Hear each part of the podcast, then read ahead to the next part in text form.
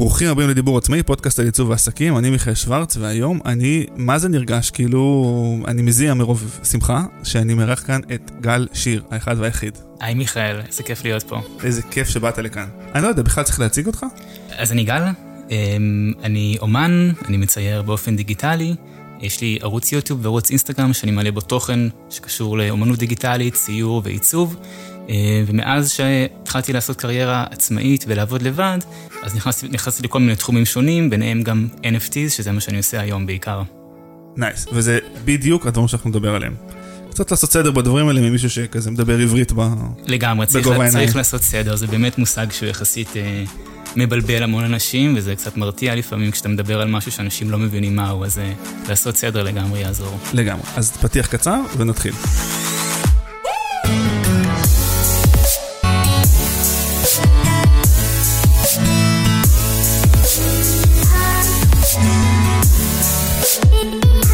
טוב, אז אה, גל, בוא נתחיל בהתחלה כזה, תספר איך הגעת לעולם העיצוב. כן, אז uh, האמת שנראה לי שהגעתי יחסית מוקדם, הורדתי פוטושופ בגיל 12-13, אתה יודע, כשאתה מוריד את זה פרוץ מהאינטרנט, אתה מתחיל להתעסק ולעצב דברים, ואתה מבין שאתה נהנה ממה שיוצא לך וכיף לך להתעסק עם צבעים וצורות.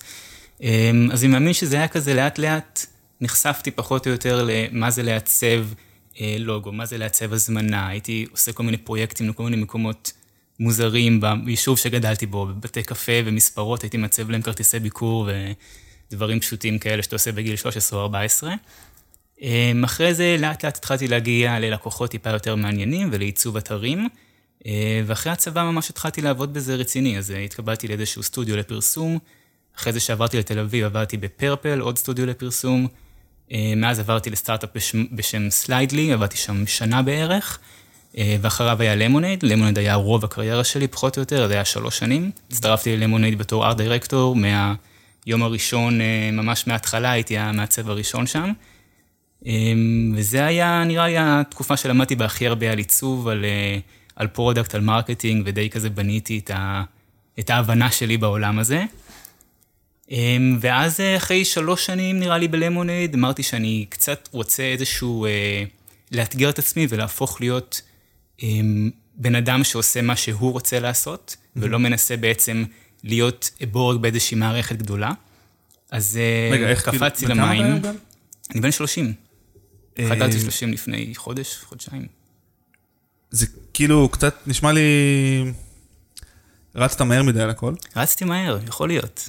כאילו, אני, אני רצת מהר, אבל לא, בסדר, אני אגיד לך בדיוק איפה, איפה אני רוצה שתחזור אליו. בטח, נחזור על הכל. להגיע בגיל 30, או לפני גיל 30, כי זה קרה לפני, לתובנה שכאילו, אני לא רוצה יותר בורג במערכת, זה כאילו, זה קצת ביג. אה, זה ביג, אבל בעצם אמ, זה אפשר לי לעשות דברים הרבה יותר גדולים לא, ממה אני, שהייתי אני לא יכול לא לעשות. אני לא נגד, mm-hmm. אני בעד, בעד לגמרי, פשוט אני אומר שזה קרה לך ממש מוקדם. כן, זה קרה לי יחסית מוקדם, נכון. אני חושב שהייתי שכיר סך הכל, בוא נגיד מגיל 24 עד גיל 28 או 9. אמ, כן, משהו כזה. לא, לא יותר מדי זמן של uh, להיות בורג במערכת כביכול. אבל זה היה מבחינתי המון. למדתי המון בתקופה הזאת, ונהניתי לעבוד עם כל הסטארט-אפים וכל הלקוחות שהיו לי. ובעצם כשעזבת את למונייד, אה, שהוא כאילו הלקוח האחרון, המקום האחרון שעבדת בו, כבר הייתה לך קהילה באינסטגרם. כן, אז בעצם... אה, מתי, תוך... מה, איך זה נהיה, זהו, מתי זה התחיל? נראה לי שתמיד, תוך כדי שהייתי שכיר ושעבדתי בכל מיני מקומות, תמיד היו לי כל מיני פרויקטים שקראתי להם פרויקט צד, או side project, כמו שאנחנו מכירים. Mm-hmm. כמו זה? כמו זה, בדיוק. אני חושב שזה אחלה דרך בשביל אה, לבנות את עצמך וקצת להגדיל את ה... את היכולות שלך ואת הדברים שאתה יודע ואוהב לעשות, וגם לומדים מזה המון. אני חושב שלמדתי המון מכל דבר שעשיתי מחוץ ללמונייד או מחוץ למקומות שעבדתי בהם. אמ, זה סוג של גם הרפתקנות כזאת. אתה אומר, אוקיי, יש לי את המקום עבודה שלי, יש לי את המשכורת שלי, הכל בסדר, אה, אבל בוא נראה מה אני יכול לעשות בנוסף. אז אצלי ספציפית, מה שעשיתי בנוסף, אמ, זה בעיקר תוכן שקשור לעיצוב ולאומנות. הייתי עושה אנימציות, מפרסם אותן בדריבל אה, המון שנים. אה, הייתי מפרסם ציורים באינסטגרם, כל מקום שהייתי יכול הייתי בעצם מעלה דברים שלא בהכרח קשורים למקום שעבדתי בו, זה היה יכול להיות גם דברים שבבדתי עליהם לבד אה, אה, בערב ובסופי שבוע. עקביות זה משהו שקשה לך לעשות?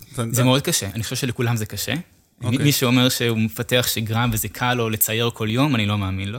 נראה לי שלכל אחד זה קשה לצייר כל יום, לכל אה, כאילו, יש מוזיקאי מה- זה קשה לנגן כל יום, זה יש משהו בלהגיד זה side project, שזה כאילו פותר אותך מהקושי שבעקביות. נכון. זה נכון. אתה מבין מה אני שואל? אני מבין מה אתה אומר, כי כשאתה, נגיד, יש לך עבודה מרכזית ואתה עושה משהו בתור תחביב, בתור side project, אז אתה פחות מצפה מעצמך. אתה פחות תלוי בזה גם מבחינה פיננסית. אתה אומר, אוקיי, יש לי את העבודה שלי ואת זה אני עושה בשביל הכיף. הבנתי. כאילו, אני זוכר, אני זוכר, כאילו, אני עוקב אחריך, אני זוכר שכשעזבת את למונייד, אז כבר היה לך כמות גדולה של עוקבים. נכון, היה שם כבר, אה, כאילו, בניית תשתיות לפני. בטח. בטח, ואפילו עוד לפני למונייד. אני חושב שכאילו כמעט תמיד, בכל מקום שעבדתי, הייתי בנוסף עושה עוד משהו.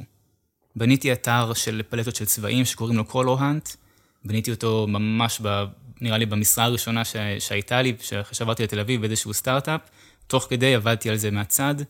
אמ, את ה Dribbble שלי בניתי גם תמיד במקביל למקומות שעבדתי בהם, אז כן, כשעזבתי את למונייד, לא, לא בעצם עזבתי ל, לכלום. להתחלה מאפס. כן, לא התחלתי מאפס, כן היה לי סוג של בסיס אה, להתבסס עליו. אז בעצם היה לך את הקהילה, ו... אמ, אה, כאילו, סבבה, אז יש לך קהילה, יש לך מלא עוקבים ב- באינסטגרם, נכון. ואתה מצייר כל היום ב- ב Procreate, נכון. וזה נחמד. אה, אה, איך מתפרנסים מזה? כן, שאלה מעולה.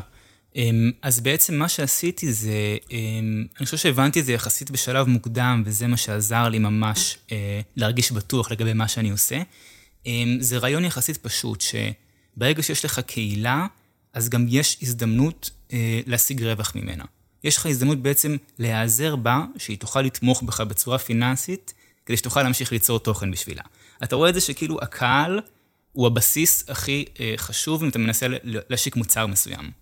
כן, אתה צריך בעצם שיהיה לך קהל שאתה מבין אותו בצורה טובה, שהוא מעריך אותך, ושיש לך exposure, יש לך בעצם אה, גישה ישירה אליו. אז מה שעשיתי זה פשוט אה, להבין את הקהל שלי, וליצור מוצרים שהוא רוצה. אז אם זה מברשות לפרוקריאייט, או אה, אה, אה, אה, פלטות של צבעים, או כל מיני ווב אפס קטנים שבניתי שעוזרים לך בתור אומן או מעצב אה, לעבוד. כאילו דברים שמאוד מאוד רלוונטיים לקהל שהיה לי. אה, ואז זה היה סוג של, אתה יודע, זה היה סוג של אה, אה, קח ותן.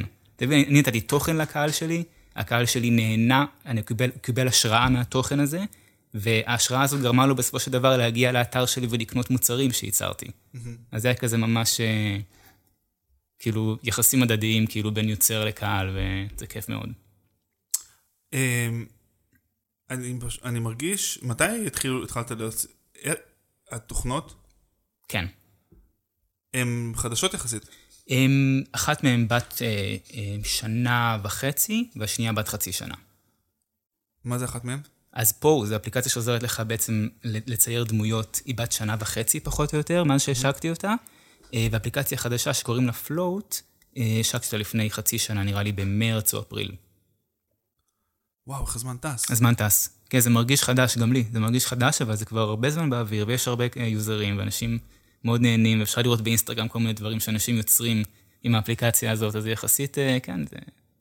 איך, כאילו, איך עשית, כאילו, אתה יודע... אני בניתי? כן, כן, אני בניתי. זה גם משהו שאני מאוד אוהב לעשות. אני מאוד אוהב לתכנת. שוב, אני, אני לא חושב שאני מתכנת טוב, אני חושב שאני מתכנת ממש ממש גרוע. אני עושה הכל ונילה, JavaScript, HTML, CSS, אתה יודע, של, של פעם.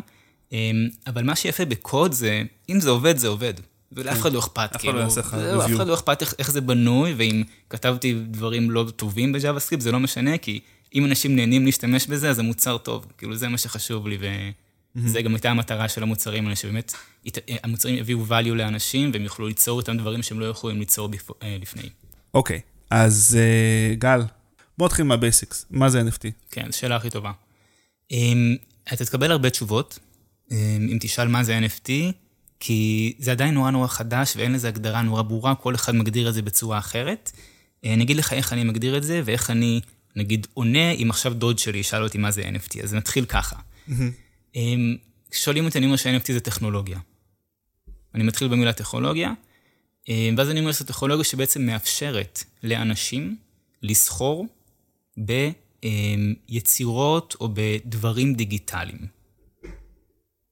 אבל בסדר, בשביל זה יש גם, גם Dropbox, זו טכנולוגיה שמאפשרת לאנשים... השאלה היא מאפשרת לסחור בדברים דיגיטליים. היא מאפשרת לאחסן, היא מאפשרת לצרוך תוכן, היא לא מאפשרת לסחור בתוכן. והעניין של הלסחור הוא בעצם אמ, מה שהבלוקצ'יין בא לפתור. הבלוקצ'יין בא לתת לך פלטפורמה שמאפשרת לאנשים להיות בעלים של משהו מסוים, בתיעוד שהוא יהיה תיעוד אינסופי עד סוף החיים, מאובטח ברמה שעד עכשיו אף אחד לא הצליח לפרוץ אותו. אמ, אז כל הדברים האלה מתחברים ביחד, ונותנים לך את האופציה לסחור בעצם במשהו שהוא דיגיטלי, וזה לא היה קיים לפני הבלוקצ'יין. לא, אבל כאילו לסחור בדברים דיגיטליים היה קיים קודם, הנה, המברשות שאתה מוכר הם לא NFT על הבלוקצ'יין. זה לא לסחור, זה, זה one way ticket. אתה קונה ממני וזהו. אתה לא הבעלים של המברשת. אתה לא יכול אחר כך למכור אותה למישהו אחר. אתה מבין? זה centralized. כשאתה קונה ממני מוצר, בעצם, איך אנשים יודעים שאתה הבעלים של המוצר? מסתכלים ב database, ב server שלי, יש קבלה, בעצם זה, יש גוף אחד שאומר, מיכאל קנה מגל מברשות. בבלוקצ'יין כל הרעיון זה שאין גוף אחד שאומר את זה. יש טבלה שקוראים לה בלוקצ'יין, שהיא מתעדת את כל הבעלים של כל היצירות שיש כרגע בעולם, ואין גוף אחד שיכול להחליט מה קורה בטבלה הזאת. היא מנוהלת על ידי מיליונים, מיליונים של מחשבים בכל העולם. אוקיי, okay, אז למה, כאילו, איך זה הופך לתמונות יקרות? שאלה מעולה. אמ, מה, מה הופך NFT ליקר? בואו בוא נדבר על זה. למה מחירים משוגעים ולמה אומנים מוכרים אה, אה, ציורים שלהם במיליוני דולרים וקריפטו פאנקס, שזה 24 פיקסלים, דמויות שבנויות מפיקסלים נמכרות בהמון המון כסף. אה, הלוואי והייתי יודע. סתם. אני חושב ככה, קודם כל, אמ, בואו נקביל את זה לשוק האומנות, סבבה? למה אה, אה, העז של קדישמן נמכרת בכל כך הרבה כסף? למה מונליזה שווה כל כך הרבה כסף? אנשים מעריכים אה, אומנות, ושוק האומנות היה קיים הרבה לפני NFTs, ונורא קל לנו פתאום להבין למה NFTs שווים כסף, ואנחנו משווים את זה לשוק האומנות. אנחנו אומרים, יש פה בעצם יצירה שהיא שייכת לאומן מסוים, והקהל קובע את הערך שלה. אם אנשים חושבים שפיקאסו שווה הרבה הרבה כסף, אז הוא שווה הרבה הרבה כסף, כי אנשים חושבים שהוא שווה כסף. אז ב-NFT זה קורה בדיוק אותו דבר, כמו באמנות רגילה. אם אנשים חושבים ש... בורד אייפ, שזה הקופים האלה שהם מאוד פופולריים עכשיו, אם חושבים שזה שווה 50 איתיריום, אז זה שווה 50 איתיריום, כי זה מה שהשוק מוכן לשלם, פשוט היצע וביקוש. אני מרגיש שזה לא עונה על השאלה. כאילו, זה שזה נכון, זה שאנשים משלמים הרבה כסף על, אה, על, על אה, כל מיני NFT מוזרים, אה, כאילו כל מיני תמונות שהן פשוט תמונה של, אתה יודע, קוף עם יחסית, עם איזשהו פיצ'ר יחסית נדיר, אז זה שווה הרבה יותר מהקוף השני, שהוא יש לו פיצ'ר אחר שהוא פחות נדיר, סבבה, אני מבין, זה, אני מבין שזה קורה, obviously זה קורה, אבל... אמ, אתה שואל למה מלכתחילה. כן. למה מלכתחילה זה שווה כסף? כן, כי כאילו, בדיוק, כי זה כאילו, זה, ש, זה שזה קורה, אנחנו רואים את זה, זה obvious. בגלל נכון. זה אנחנו... אה, זה. השאלה כאילו, מה... כן, זאת השאלה בעצם, למה זה קורה? למה זה קורה מלכתחילה? אמ, אז תראה, אז שוב, אני חושב ששוק האומנות היה קיים עוד לפני ה-NFTs, והוא מאוד מאוד דומה. כאילו, אנשים קנו אומנות והם רוצים לקנות אומנות גם דיגיטלית, ועכשיו זה אפשרי. אמ, ומעבר לזה, ל-NFTs יש משהו שהוא פשוט גורם לאנשים תחושה שעושה להם טוב, כי הם, אנחנו בטבע שלנו, בתור בני אדם, אנחנו אוהבים לאסוף דברים. אנחנו היינו ציידים לקטנים, היינו אוספים פירות, היינו אוספים אגוזים, היינו אוספים צדפים יקר, יקרים, כאילו, אתה יודע, לפני אלפי שנים היינו אוספים זהב, והרבה דברים שנתנו לנו תחושה של בעלות על משהו שאנשים רוצים אותו. אז אני חושב שזה גם בטבע שלנו אה, לאסוף דברים, וזה גם נוגע לבגדים ולתכשיטים ול-NFTs כנראה. אה, ומעבר לזה, אם אנחנו מדברים עכשיו, אתה יודע, בואו נעשה כזה, ניקח את השיחה שלנו לכיוון המטאוורס וווב 3, יש משהו ב-NFTs שנותן לאנשים את התחושה אה, שזה הזהות הדיגיטלית שלהם. עכשיו, אנחנו חיים בעולם דיגיטלי ואנחנו רוב היום שלנו אה, ברשתות חברתיות ובוואטסאפ ובפייסבוק ובטוויטר, אה, ולא תמיד קל לנו לבטא את עצמנו מבחינה ויזואלית במקומות האלה, חוץ מתמונת פרופיל, אתה יודע, מפוסטים שאנחנו מעלים. כמו שאנחנו קונים בגדים בשביל לבטא את הזהות שלנו בעולם הפיזי, אנשים קונים NFTs כי זה מבטא את הזהות שלהם בעולם הדיגיטלי. הם מתחברים לאיך שזה נראה, הם מתחברים למותג, הם רוצים שאנשים יראו שזה, הם מייצגים את עצמם דרך ה-NFT הזה. אני רואה שאנשים מייצגים את עצמם דרך ה-NFT בזה שהם שמים את ה-NFT שלהם בתור האבטר שלהם נכון, בטוויטר. נכון. שזה בסדר, אם יש לך רק NFT אחד, אבל בסופו של דבר אתה יכול לשים בטוויטר רק NFT אחד. אז תראה, ראיתי כל מיני אה, אה, פתרונות מאוד יצירתיים. יש אנשים ששמים ב cover image שלהם, ממש כזה גריד של המון המון המון תמונות, כל ה-NFT שהם קנו. יש כל מיני אתרים שממש נותנים לך אה, חדר תלת-מימדי, בווב, ממש ווב פייג' עם חלק תלת-ממדי, שאתה רואה בו ממש את כל התמונות של כל ה-NFTs שלך תלויות.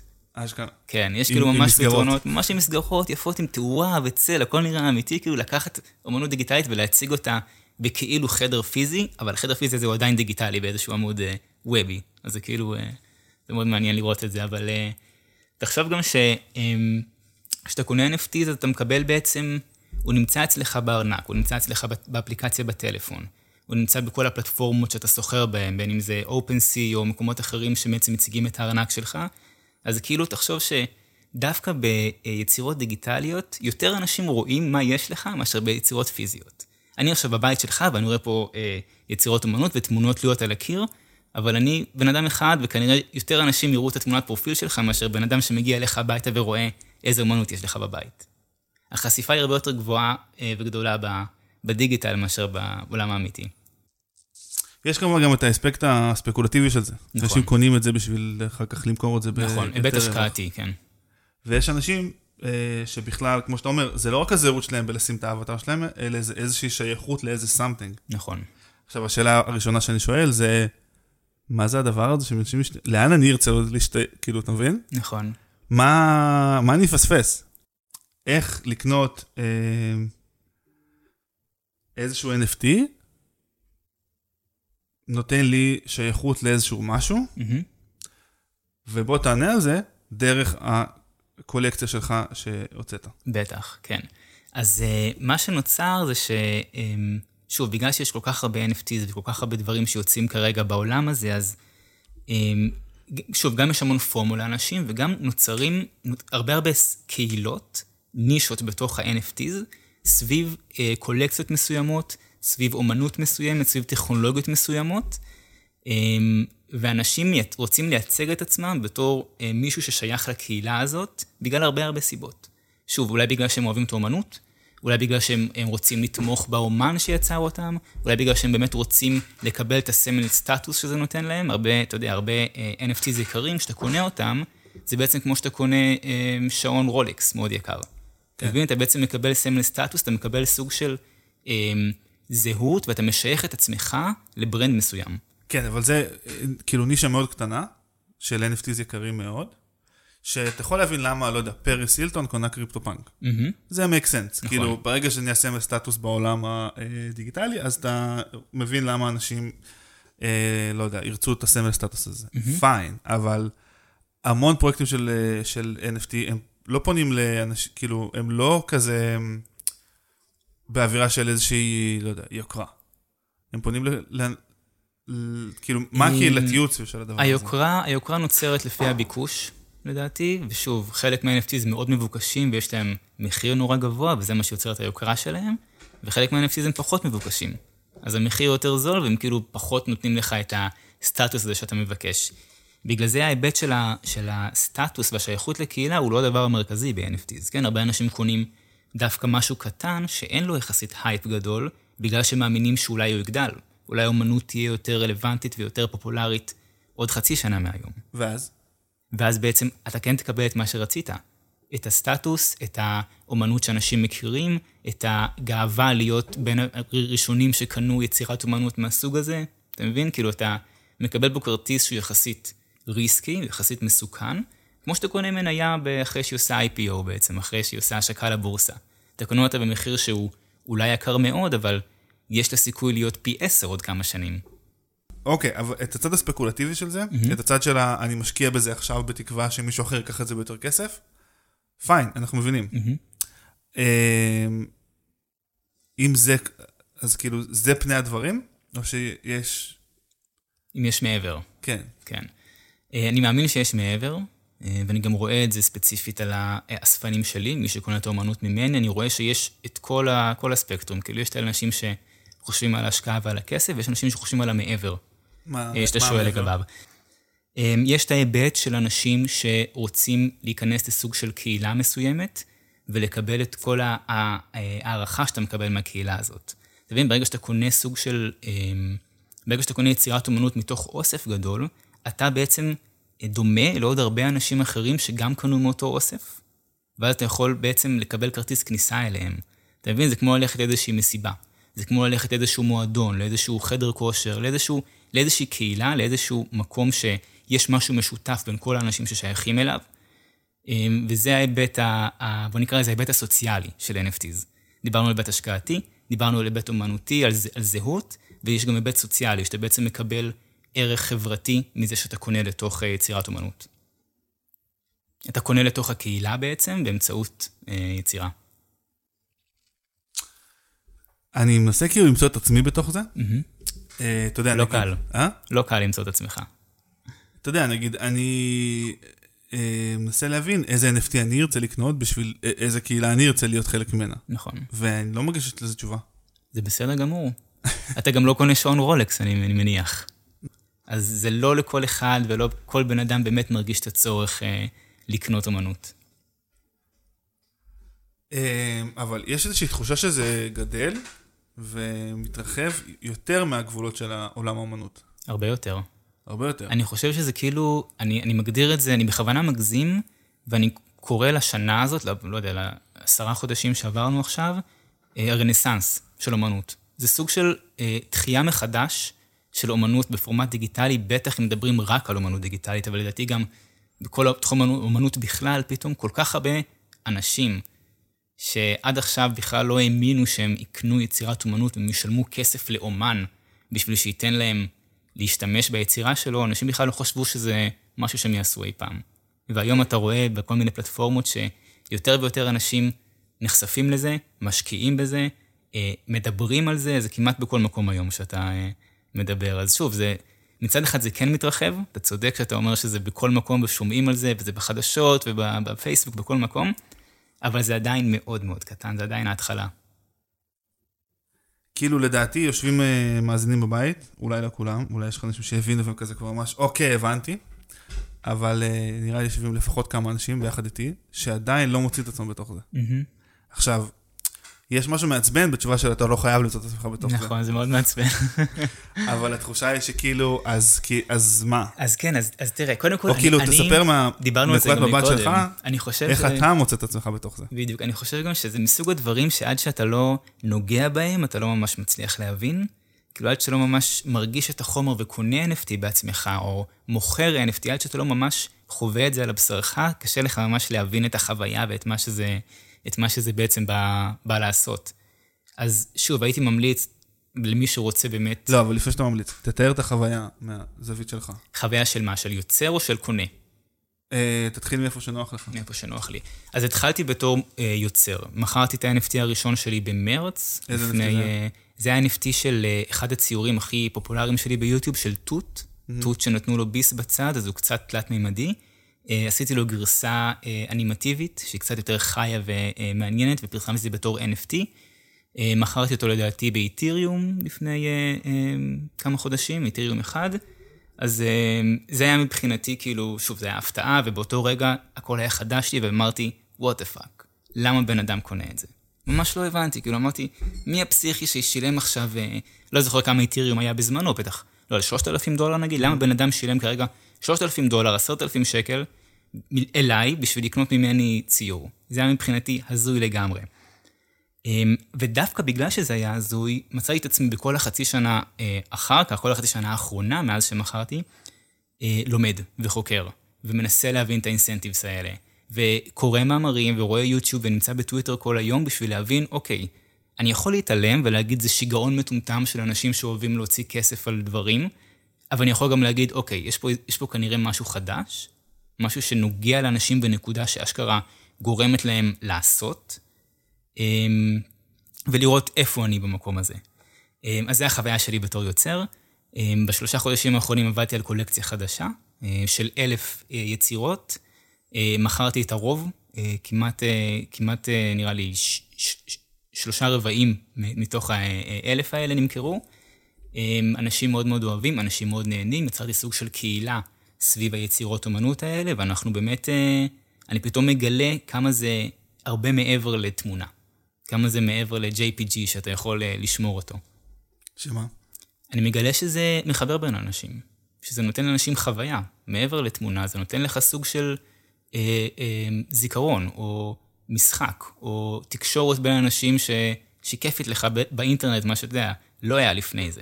אתה מבין? כאילו היום אנשים, היום אנשים בעצם מגלים את הזהות של עצמם ואת היכולת שלהם להתחבר לאנשים אחרים, לא בהכרח אם הם שותפים לאיזשהו משהו בעולם הפיזי.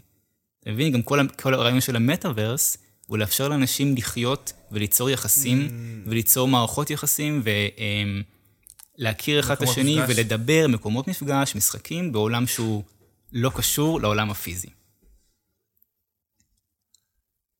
הבנתי. כן, ספציפית אצלנו, בקהילה שלנו, אז אה, בסליימס, אז יש כאילו המון פעילויות ודברים שגורמים לאנשים אה, ליהנות מזה שהם קנו. אתה מבין? כאילו, קנית, קיבלת תמונה, אבל מעבר לזה יש לנו דברים שאנחנו קוראים להם utilities. אה, אז יש לנו משחקים ותחרויות, ודברים שקשורים לייצור ולאומנות. אז ככה, היה לנו סוג של חידון אה, שבניתי, שבעצם אה, אנשים היו צריכים לעבור שלבים מסוימים, זה היה בצורה של Web page, Web page שאם אתה מצליח לעבור את כל השלבים האלה, ואתה פותר את כל החידות שיש בחידון הזה, אתה מקבל את אחד מהסליימים הכי יקרים, הכי נדירים בעצם. Mm-hmm. אז אנשים שברו את הראש במשך שלוש-ארבע ימים, ניסו לפתור את זה, עשו שם חידות מטורפות. שצריך למצוא איזשהו עמוד מסוים בטוויטר ולעשות קופי לאיזשהו קוד מאיזה קולקציה אחרת, ממש משהו די משוגע, נראה לי איזה 50 או 60 אנשים התחילו את החידון. אחד פתר אותו אחרי uh, שלושה ימים, מישהו ממש ממש uh, חכם ומבריק, והוא הצליח בעצם לזכות ב slime היקר. מעבר לזה הוצאתי עכשיו עוד סדרה של NFTs שהם בעצם משלימים לסדרה הבסיסית של ה slimes, הוצאתי חלליות. שבעצם אנשים יכולים עכשיו לשלב בין שני NFTs, לשים את הסליים בתוך חללית, ואז הם מקבלים סוג של צורה אחרת להסתכל על התמונה שהם קנו, כי היא פתאום מעניינת יותר, היא פתאום בתוך אה, אה, כלי רכב מסוים, בעצם בתוך חללית, אז זה כאילו נותן לאנשים עוד סיבה, אה, עוד בעצם דרך ליהנות מהאומנות שלהם, הם לא קנו וזהו. הם כאילו נשארים בסוג של משחק שהולך ומתקדם, ויש דברים חדשים, ועשינו לא מזמן גם אה, סוג של משימות כאלה, שרק אחרי שאנשים משלימים את כל המשימות האלה, אז בעצם אחד מהסליימים הכי יקרים, שהיא המלכה בעצם, המלכה של הסליימים, אז היא משתחררת רק אם אנשים מצליחים למלות את כל המשימות האלה, ואז היא בעצם נכנסת לאוסף ואפשר לסחור בה. קיצור, mm. אז ניסינו לבנות משהו שהוא קצת יותר מסתם תמונה, ופה בעצם מגיע גם העניין שדיברנו עליו מקודם, שאתה קונה NFT, שוב, זה לא שאתה קונה אה, תמונה וזהו, אתה קונה לתוך משחק. אתה קונה כרטיס לתוך חוויה מסוימת. לתוך, אה, לא יודע, אירועים משותפים. יש NFTs שמארגנים ממש אירועים פיזיים לכל האספנים, לכל הקהילה שלהם. כן, תראה, זה, זה, זה באמת מעניין לחקור דווקא את הדברים האלה, שכאילו, בפעם הראשונה שאתה שומע NFT, אתה אומר, אוקיי, בן אדם קונה תמונה וזהו. כן, אבל זה אבל... רק, רק מהשטח. זהו, מה שמעניין זה, התמונה הזאת היא כלום. התמונה הזאת היא סתם ייצוג לכרטיס כניסה שלך לתוך משהו הרבה יותר גדול. אז בעצם אם אנשים שואלים את עצמם, רגע, באיזה מידות הג'פק צריך להיות כשאני מייצר כאלה וזה, הם שואלים את השאלה הלא נכונה. אמ, נכון, הם רק על ה... שוב, ה-JPEG, אני חושב... זה כמו כאילו לדבר על עיצוב דרך אה, תוכנות. זהו, בדיוק, אז זה ממש אותו דבר. אני חושב שב-NFT זה אומנות היא כלי. היא לא מה שמעניין, אומנות היא כלי בשביל לספר סיפור. היא כלי בשביל אה, להעביר אנשים לחוויה מסוימת. היא כלי בשביל לחבר בין אנשים. היא כלי בשביל לתת לך אה, משהו שיגרום לך להגיד, וואלה, אני שמח שקניתי, כיף לי עם, עם הדבר הזה, זה חוויה, זה היה חוויה טובה ומשתלמת. אשכרה. איזה סיפורים יוצא לך להכיר? המון. בנוסף? המון. אז שוב, אנשים ש...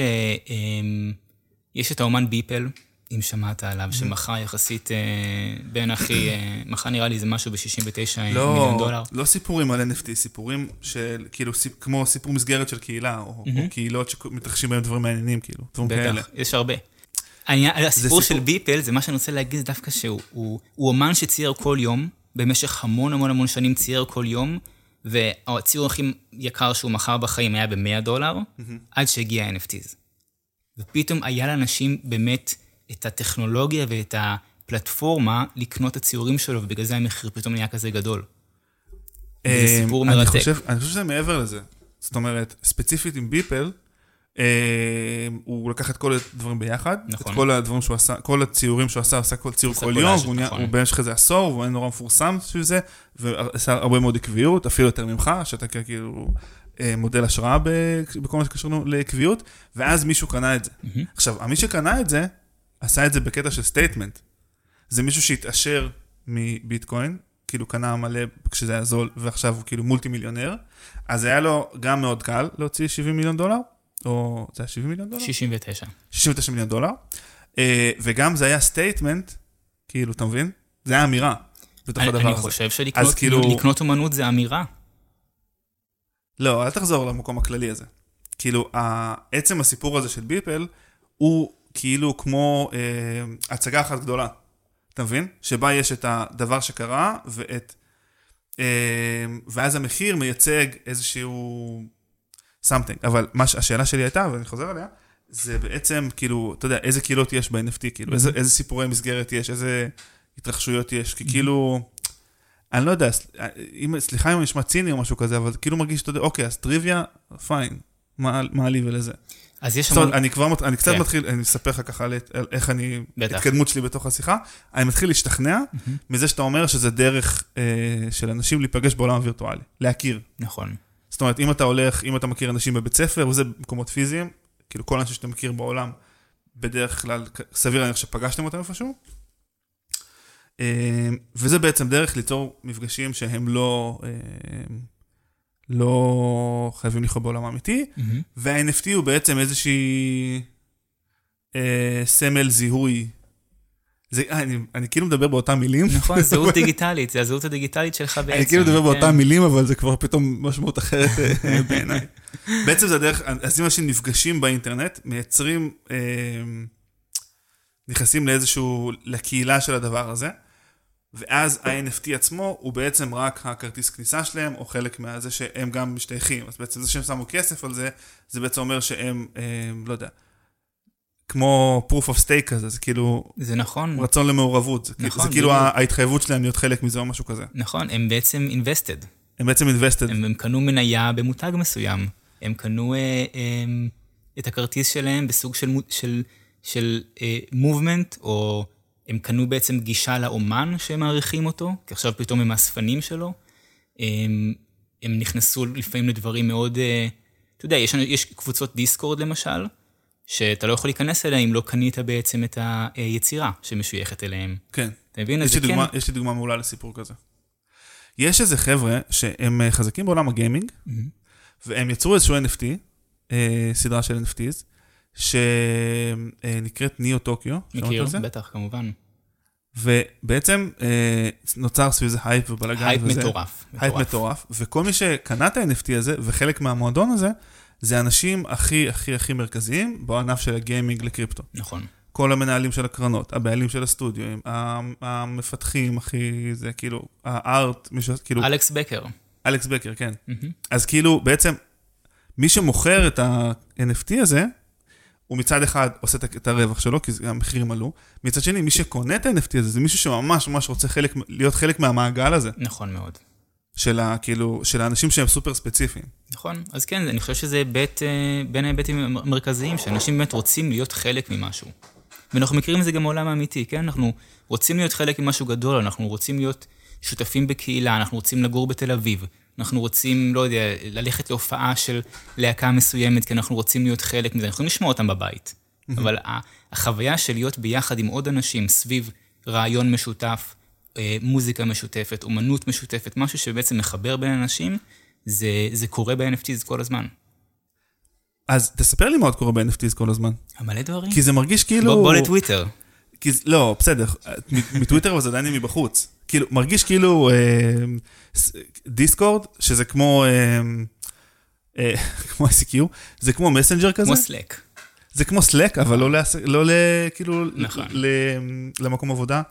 סוג של כזה messenger או וואטסאפ שהוא סגור ויש לו נושא ויש לו כאילו... mm-hmm. מישהו פותח אה, server בדיסקורד ומזמין אנשים, ואז הם מדברים שם לפי... אה, בנושאים הספציפיים. כאילו לכל מטבע דיגיטלי יש דיסקורד, לכל פרויקט NFT יש דיסקורד, זה נכון. כאילו... דיסקורד באמת הגיע דווקא מעולם של הגיימינג. של הגיימינג. בדיוק, לכל כאילו משחק כל... היה דיסקורד. לכל משחק היה דיסקורד, לכל מיני סטרימרים שהיו משחקים נכון במשחקים היה דיסקורד. אז זה כאילו כמו רשת חברתית שהיא בעצם סוג, כמו uh, mIRC של אה, פעם למי שמכיר. ו... הצופים הזקנים שלנו. כן, כל המבוגר, המילניאל שבינינו. כן. אמ, אז בעצם שם הדברים האלה קורים. כמו שיש דברים שקורים באינסטגרם ספציפית, נכון. אז יש דברים שקורים בדיסקורד ספציפית. כמו כן. שכאילו השיחה על הקריפטו קורית בטוויטר הרבה, אז אה, בעצם דיסקורד, ככה נסכם את זה, זה מקום שבו מדברים ונפגשים וכולי. מה יש ב-NFT חוץ מלשבת כל היום בדיסקורד? זה, זה כאילו קצת נשמע שאתה מבטיח עולם ומלואו, ואם בסוף זה הופך להיות uh, חדר צ'אט, אז זה כאילו מוריד קצת. תשמע, העניין, העניין של ההבטחות והדברים האלה זה, קודם כל, הכל מאוד צעיר עדיין. כן. הכל עדיין ההתחלה, ואנחנו עדיין לא יודעים לאיפה זה ילך.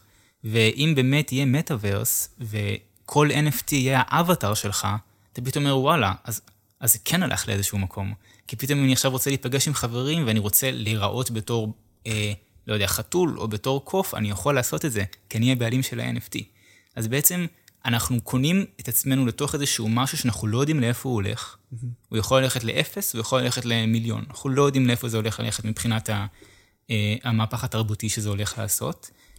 אה, אבל זה הגיוני מאוד שאתה שואל את זה, שאתה אומר, אוקיי, כאילו, מה, מה הולך לקרות? כאילו, אוקיי, אני קונה NFT בשביל לשלוח הודעות בדיסקו ולדבר עם אנשים, או בשביל שיעשו לייקים בטוויטר, כאילו, לאיפה זה הולך? ואין לזה באמת תשובה, כן? כאילו, אף אחד לא יודע באמת מה, מה המשמעות ה-long term של הדבר הזה.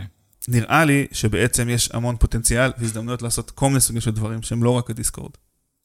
זאת אומרת שזה לא ייגמר ב... אה, זה כבר קורה. זה לא שיש פוטנציאל, זה כבר קורה.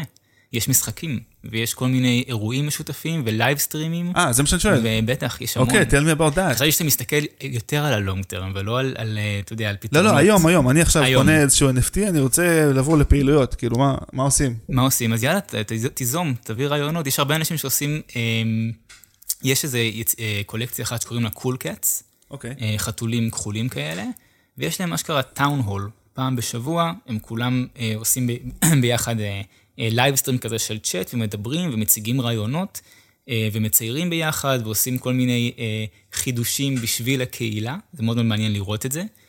אה, יש קולקציות שעושות אירועים שהם, שיש בהם פרסים, שהם תחרויות, שאתה יכול להרוויח בהם משהו. יש באמת המון המון דברים שאפשר, אתה יודע, לקחת מהם רעיונות, וזה רק ההתחלה, ואפשר באמת, אתה יודע, להמציא הכל, אפשר לעשות הכל.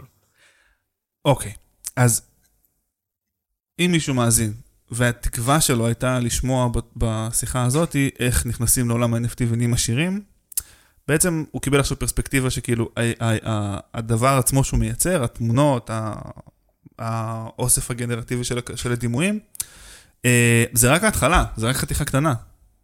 צריך בעצם ליצור מותג שלם, ועם הרבה הרבה stuff בתוכו. יש כאילו, הסדרה, ש... מה שקשור ב-NFT שלך זה משהו שאתה עושה לבד, או יש, לא יודע, community manager, או... אז כרגע אני עושה לבד הכל, mm-hmm. כן. וזה הרבה בטח. תראה, זה הרבה, אבל מצד שני, אמ, מה שנורא יפה זה שברגע שמישהו קונה לתוך, לתוך הדבר הזה, שמישהו בעצם שילם כסף בשביל להיות חלק מזה, יש לו אינטרס שזה יצליח. Mm-hmm. אז כאילו, זה לא שאני מנהל הכל לבד, את הרעיונות הכי טובים קיבלתי דווקא מאנשים שקנו את ה-NFT שלי, ואמרו, היי, בוא נעשה ככה, בוא נוציא חלליות. בוא נעשה את זה, כאילו הקהילה עצמה היא ממש חלק מההתפתחות של הפרויקט הזה, והם תורמים לגדילה של זה. והם עוזרים, אתה יודע, לחשוב על דברים ולהביא אנשים, והם מביאים חברים שלהם, והם מצייצים עלינו בטוויטר, אז כאילו אפילו מרקטינג אני לא ממש צריך לעשות, כי דברים קורים אורגניים כשיש קהילה. ואני מכיר את זה גם מעולם ה social media, כאילו, אתה יודע, אני לא צריך לפרסם את עצמי כדי שאנשים יראו את הוידאוים שלי ביוטיוב. אנשים מגיעים אליהם בגלל שפשוט יש קהילה, יש מוצר טוב, אנשים אוהבים את האומנות, אורגני זה, אתה יודע, זה, או, או, כאילו, דברים אורגניים עובדים לדעתי ב long term יותר טוב מדברים שאתה משלם עליהם. לגמרי. אז, אוקיי, אז מה נעשה עכשיו? מה נעשה עכשיו? על מה עוד לא דיברנו? Um, לא דיברנו על, על, על, כאילו, על, על ההיבטים הטכניים של מה עושים, איך עושים את זה. Mm-hmm. אתה מבין? כזה. בטח, כן, כן, כן. זאת אומרת, כי נראה לי, אה, יש פה איזושהי פרספקטיבה על מה המשמעות של הדבר הזה בפועל, נכון. באינטראקציות בעולם הדיגיטלי, אבל יש אנשים שבאו עם ציפייה שכזה, היי, רגע, אני יודע לצייר, למה שאני לא אעשה סדרה של כאלה? כן, אני ממליץ לעשות. אני חושב שכל מי שמצייר וכל מי שאומן, שינסה לפחות לפרסם יצירה שלו למכירה, סתם בשביל לראות איך הקהל שלו מגיב לזה. אה, אם אתה מצייר ואם אתה אומן ואין לך קהל, אז אני חושב שהפוקוס הוא עדיין לא NFT, הוא קודם כל לבנות קהל. אה, כי זו חוויה לא נעימה, אתה יודע, לעלות ציור ולראות שאף אחד לא קונה אותו, אנחנו לא אוהבים את, ה, כן. אה, את האכזבות האלה, אז אני חושב שכאילו הבסיס ל-NFT והבסיס לאומנות, ב, ב, ב, ב, ב, אתה יודע, אפילו בהתחלה זה קודם כל קהל, כאילו אין אומנות בלי קהל. כן. ברגע שאתה יוצר יצירה אבל אף אחד לא רואה אותה, אני לא יודע כמה זה באמת, אפשר להגדיר את זה בתור אומנות, כי המטרה של באומנות היא להעביר מסר, היא להעביר סיפור, ואם אין לך מישהו שמקשיב לסיפור הזה, אין לך מישהו שמקבל את המסר שאתה בא לתת לו, אז זה, זה לא שלם עדיין. אז מה שאני ממליץ באמת, כמו שאמרנו, לבן אדם שרוצה להתחיל ליצור NFTs, בין אם הוא מצייר, בין אם הוא מעצב, בין אם הוא עושה אנימציות תלת מימד, אפילו אם הוא כותב שירה, עושה מוזיקה, הכל יכול לעבוד ב-NFTs. יש המון מוזיקאים שמוכרים אה, מוזיקה שלהם בתור NFTs, וזה זה הולך מדהים. אז כן, אז הייתי ממליץ באמת לנסות את זה, להעלות יצירה אחת, לבנות קהל, לא, לא לפחד מזה. אמ, איפה לומדים לעשות את הזה? כי אני דיברתי עם חבר, אמר יש סרטון של 20 דקות שמסביר איך עושים את זה בפוטושופ. איך עושים את מה בפוטושופ? אמ, הרי יש את הסיפור, את הקטע הזה עם התכונות שיש לה... אה, אתה מדבר על קולקציות גדולות. כן, נגיד כאילו קולקציה גדולה אה, של יצירות. עשרת אלפים חתיכות. כן, תראה, זה, אמ, זה מאוד טרנדי עכשיו. זה כזה, כי זה עוזר לך ליצור אה, אומנות בכמויות, שעדיין היא מעניינת ומיוחדת, אמ, וזה גם מאוד בריא לקהילה. אתה יודע, שכולם יש להם משהו משותף, נגיד חתולים, לכ- כולם אותו חתול, אבל יש להם כובע שונה ביניהם. כן. אז זה מאוד מאוד עוזר, אתה יודע, בשביל לבנות קהילה.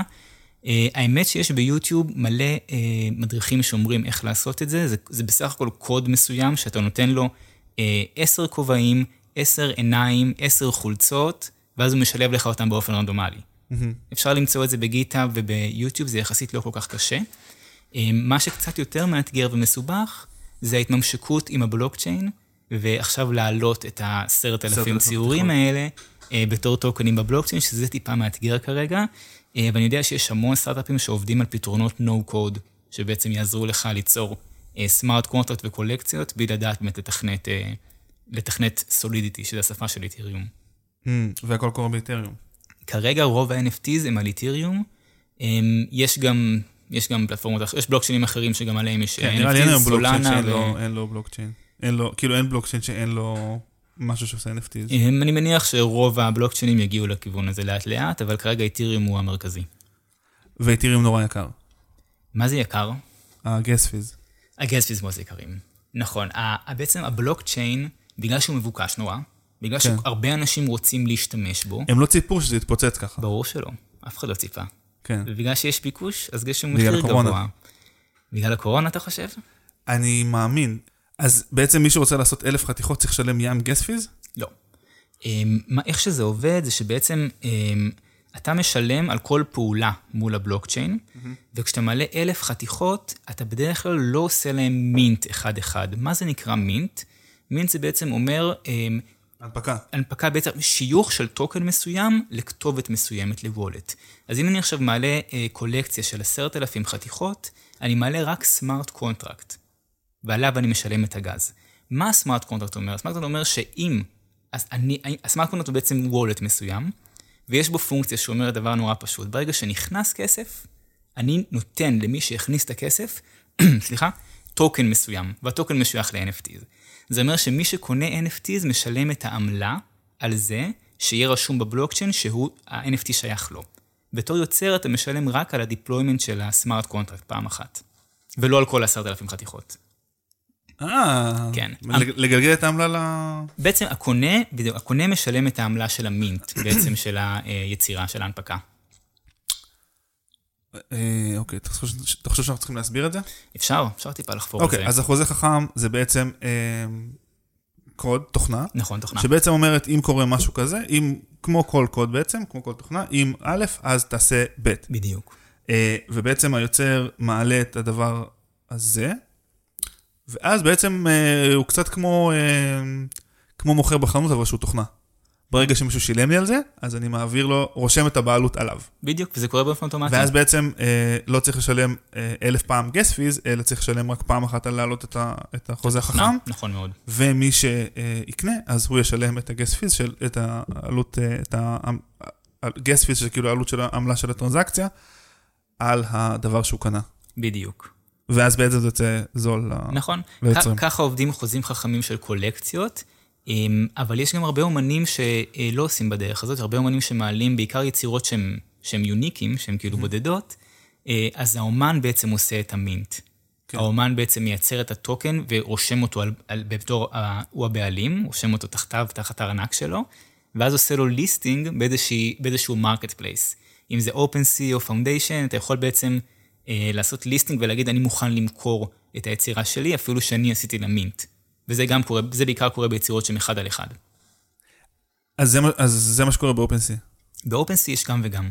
יש לך את. האופציה להעלות יצירה אה, unique, לעשות לה mint בעצמך, אתה הבעלים שלה, ואז לשים אותה למכירה.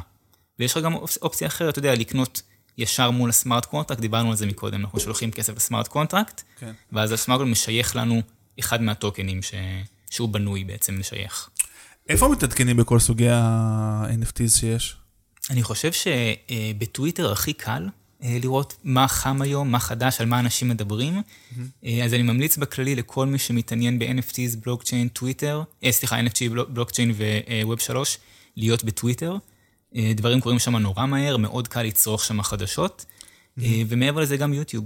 יש ביוטיוב המון סרטונים שמראים, אתה יודע, מה חדש ב-NFTs, איזה קולקציות רלוונטיות עכשיו, מה חם, מה אנשים קונים, אז אה, טוויטר וגם יוטיוב. אוקיי, ואתה תיתן לנו כמה לינקים מאיפה להתחיל. אני אשמח. לאיפה להתחיל בטוויטר, עם אנשים חכמים ומעניינים לעקוב אחריהם, וכמה ערוצים ביוטיוב שהם לא סקמרים שאומרים, אה, לא סקמרים, תקנה את זה עכשיו, וכולי וכולי.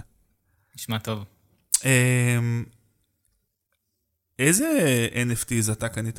קניתי אה, לא מזמן, האמת, אה, דינוזאורים כאלה, נורא חמודים, צבעוניים, של איזה אומנית בריטית שאני מאוד מאוד אוהב. אה, מעבר לזה קניתי עוד יצירה של אה, אה, אומן ישראלי שקוראים לו גל יוסף, עוד גל, שייצר סדרה של שברים, של עשרת אלפים שברים תלת-מימדיים. כן. לא מזמן קניתי עוד דווקא יצירה של אומנית שלא הכרתי בכלל, ראיתי אותה בטוויטר, ציורים שהם לא קולקציה גדולה, דווקא משהו מאוד מאוד יוניקי שמאוד אהבתי אותו, קניתי אותו באותו רגע בלי שהכרתי אותה, היא מאוד התלהבה ומאוד נהניתי מהחוויה הזאת. חוויה אמ, של הקנייה? חוויה של הקנייה וחוויה שאתה תומך באומן שהוא יחסית לא מוכר ולא לא, לא, ידעת, לא הכרת אותו לפני.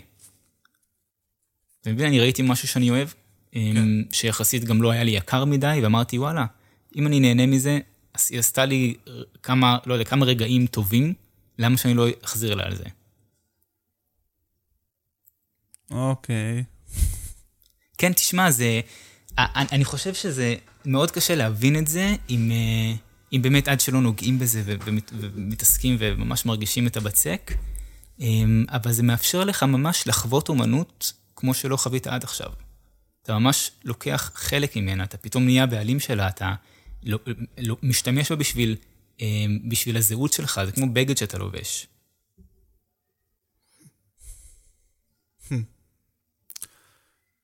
מעניין.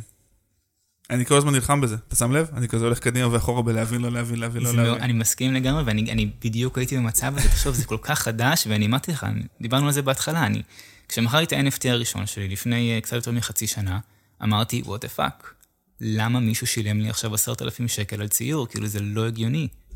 וזה גם היה נראה לי לא הגיוני עד שלא קניתי בעצמי משהו, והתחלתי להיות אמ, מעורב בקהילה הזאת, ולקרוא בטוויטר, ולהבין את המוטיבציה של האנשים. Interesting. שוב, יכול להיות שזה ייעלם. יכול להיות שבאמת זה טרנד חולף, כמו הרבה הרבה טרנדים חולפים שהיו. אמ, זה גם, אתה יודע, זה... כל הקטע של בועות, זה שאתה לא יודע שהן בועה עד שהיא לא מתפוצצת.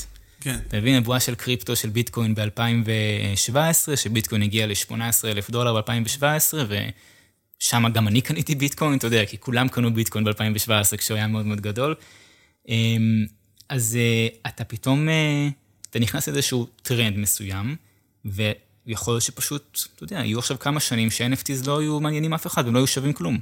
וכל הכסף ששילמתי וכל היצירות אמנות שקניתי, כסף שהולך לפח. ואני גם לא, לא יודע, אולי פתאום אני לא אוהב את זה יותר, אי אפשר לדעת, זה נורא חדש, זה ריסקי מאוד. אה, ושוב, אנחנו צריכים לציין את זה שבתור השקעה, אני כל הזמן אומר, בתור השקעה, אה, זה לא, סטטיסטית זה לא השקעה חכמה לקנות NFTs, זו השקעה מאוד מסוכנת. אה, זה אפילו יותר מסוכן מלקנות מניה ספקולטיבית. כן, צריך להגיד.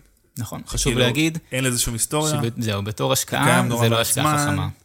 אף אחד לא יודע להעריך את הדברים האלה, אף אחד לא יכול להבטיח שיצירות שנמכרות עכשיו ב-NFT יהיו שוות בעתיד, אלא אם כן קונים את זה מאמן שהוא כבר מקודם מוכר. כנראה שיש ואז אתה אומר, אומנים, אולי יש סיכוי, אבל הכל סופר סופר סופר אה, זה ספקולטיבי. מאוד חדש, ספקולטיבי, אין לזה היסטוריה. שוב, יש אומנים שככל שאתה יודע, ככל שהם יותר מוכרים, כנראה שיש יותר אנשים שירצו לקנות ממך את הציור שלהם, אבל זה גם לא מבטיח שום דבר. יכול להיות שאנשים לא יאמינו ב-NFT עוד חודש.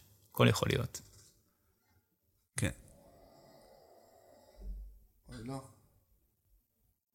תגיד, גל, אה, אפשר לדבר על מספרים? ברור. יאללה.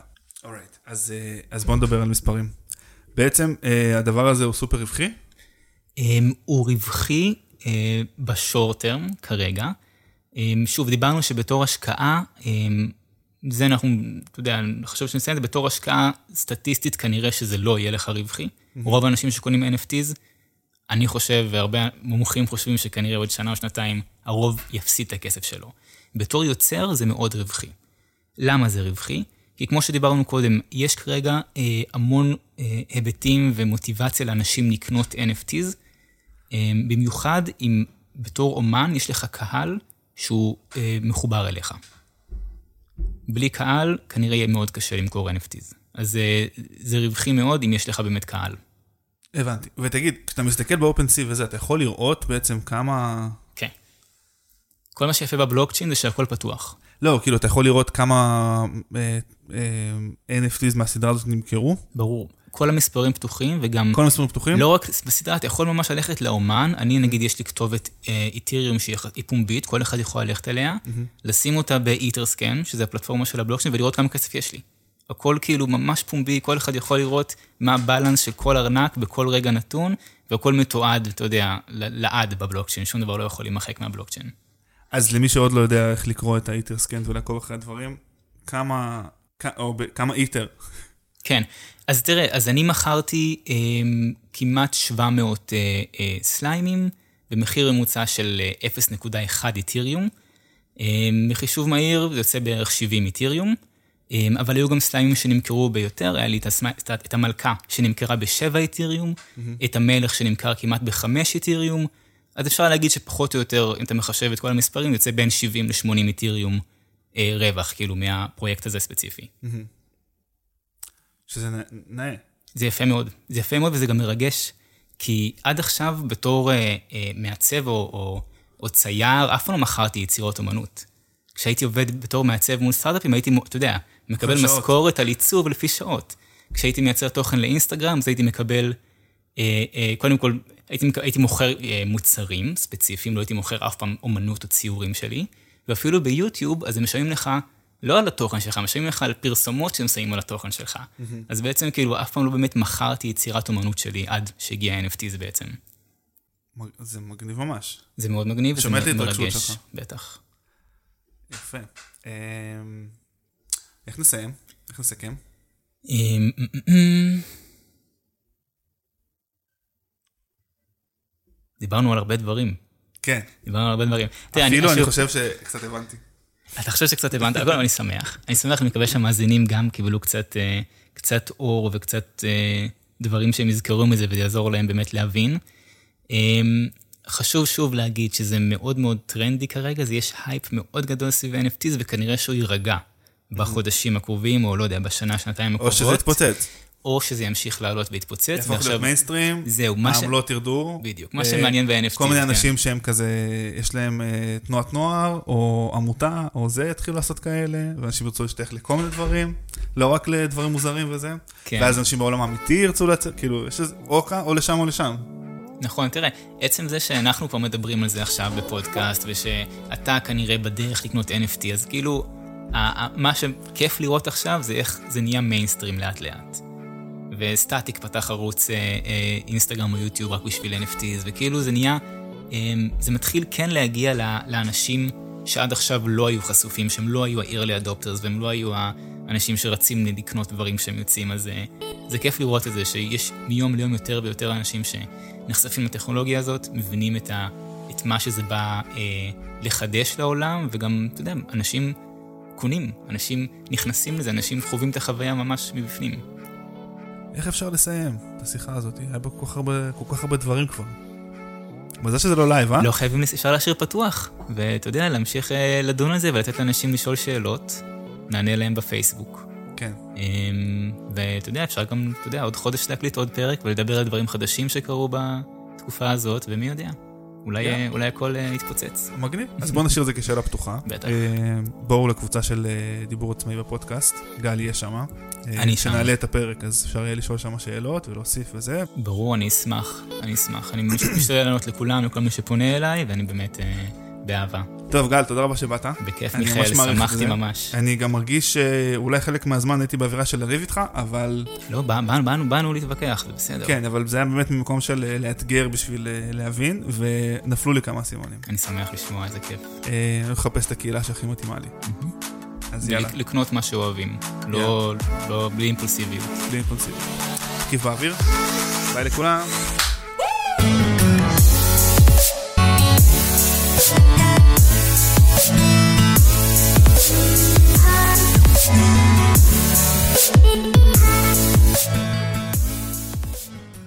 שכחנו לעשות שאלות מהקהל. בעצם 80 איתריום הופך למיליון שקל. כן. בואנה זה... כאב ראש מבחינת מס הכנסה, אבל כן. אתה נותן להם שלי אה, רבע. כן, והם לא מקבלים איתריום, אתה צריך להמיר את זה לשקלים. אז נש- נשאר לך 750 אלף. בואנה, אפשר לחיות מזה שנתיים? ברור. אשכרה. כן, לא, זה המון כסף, וזה גם... אה, זה, זה, זה סיפוק, זה כאילו אנשים שילמו סכום כזה בשביל אומנות. ולא כי עבדת שלוש שנים וקיבלת מניות ועשית אקזיט. אתה מבין? זה כאילו, זה... זה אשכרה אנשים ששילמו לך. זה כיף מאוד. וואי, זה משוגע לגמרי.